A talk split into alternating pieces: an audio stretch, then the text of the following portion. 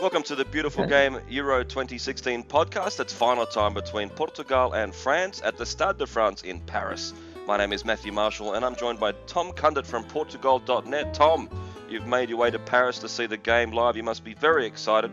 Let's just talk about the 2 0 victory against Wales that we managed to watch together deserved win, you'd have to say, uh, defined by a couple of decisive moments from Ronaldo. Yeah, absolutely. I think the second half, especially, that was Portugal's best performance of the tournament. So hopefully, you know, they're just running into form at exactly the right time. Okay, Tom. As we know, anything is possible in football here. France heavy favourites at home. They've got a ridiculous run of games unbeaten in major tournaments at home, of course, with a couple of major trophies to show for it. So I want to focus on how Portugal can beat France. I want to give everyone out there some some positivity to hold on to as we head into the game. And I guess the obvious one, Tom, is that man Ronaldo. Yeah, yeah, absolutely. You know, he's he's just a he's just a player obsessed with uh, you know getting the absolute utmost out of his talent from from when he was a kid. He wants to go down as one of the greats, and to do that, you know, uh, what better way to do it than to winning a game of this magnitude? Uh, he's got uh, he's played. I think he's uh, most people would admit he's probably not been at his best this tournament. Missed a few chances which you would expect him to score. Having said that, you know he's come up with the goods when Portugal have needed it, or say say Portugal in a Hungary game, two goals and an assist and then that absolutely brilliant header in the semi-final to really get get Portugal going in that game. So uh, yeah, we all know you know what it's capable of, and I think this will be a tight game. I think it will probably be decided by uh, just uh, you know one or two small details, and so hopefully one of those will come from Ronaldo's head or Ronaldo's foot, and uh, you know, that just could be enough to give Portugal the trophy. Yeah, they're going to have to pay special attention to Ronaldo, the French defence. Tom, he's he's well above uh, the averages for, for shots taken per game. Unfortunately, his free kick prowess has diminished in the, in the past couple of years, but I've got no doubt that he'll be attacking Umtiti and Evra, you know, and uh, yeah. I think he, he can maybe exploit Evra's weakness in the air. And I'm sure part of the tactics will be for, for Ronaldo to try and exploit the left side of the French defence. Let's talk about the unity and team spirit, Tom. Fernando Santos, when he took over from Paulo Bento, wasn't the, the, the, most highly offensive coaches, and they've rarely beat teams by more than one goal. But he really has turned this team into a hard-working and unified, cohesive unit. Absolutely, absolutely. He's brought some qualities which you don't normally associate to Portugal's to Portugal teams, do you? Which is uh, exactly that. You know, really I think that's what's that's really what what has got Portugal to this stage. You can see the commitment and the heart and the grit shown, especially in the games against Croatia and Poland. You know where uh, Portugal they you normally associate them with having a you know a bit of flair and really just outpassing teams, but uh, this this tournament you can say they've really kind of outbattled teams.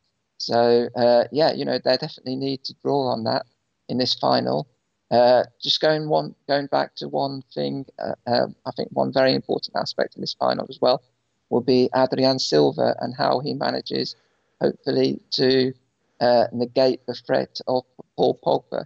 And I think that kind of just exemplifies what we've just been talking about. Adrien Silva, really hard-working, tenacious midfielder. You know, he's got a bit of skill, a bit of flair about him, but his main attributes are just his never say die attitude and his dynamism giving absolutely everything for the team. And so, uh, yeah, I think all 11 players will have to do that, but they know that, and I think they're confident. And uh, you know, I think that one, what I get the sense here in France that most French people and most of the French media seem to think that France have done the hard work. You know, they've beaten Germany in that semi-final, and I'm not saying that, that they think it's going to be a, you know, a walkover, but they certainly think that final is theirs for the taking. So, you know, hopefully that will work into Portugal's hands. You talked about Adrien Silva. You gave him your man of the match, Tom, in that game against Wales. I guess another positive for Portugal heading into this game is the likely partnership between he, João Mario, and William. Of course, all teammates at Sporting. Absolutely, yeah. I think that will probably be the midfield, those three, and Renato Sanches. And uh, yeah, absolutely. You know, they've uh, they've played uh, 50 odd games together. Uh, none of them had uh, William just missed, I think, first couple of the months of the season, but after that, they were those three were an absolute lock in the sporting midfield. didn't have any injuries and just one or two suspensions for Adrien. So they've played a lot of games together. They know each other very well. They know each other's movements. So that will obviously be, you know, a big help. And of course, another star of this tournament for Portugal has been Rafael Guerreiro. He put in that beautiful cross for the Ronaldo header against Wales. And it would be quite ironic, wouldn't it, if uh, Rafael Guerreiro and Adrien uh, really, uh, you know, played a huge part in a Portugal victory because, of course, both of those players were born in France. He's certainly made a massive step up, Rafael Guerreiro, Tom. You know, played in the under 20 World Cup not so long ago. I thought he had a lot of work to do on his defensive game, but it just goes to show what a massive improvement he's made in that one season at Lorient, of course, making the big money move to Borussia Dortmund. Well, Tom, Portugal are unbeaten. That's obviously another positive as they head into this game.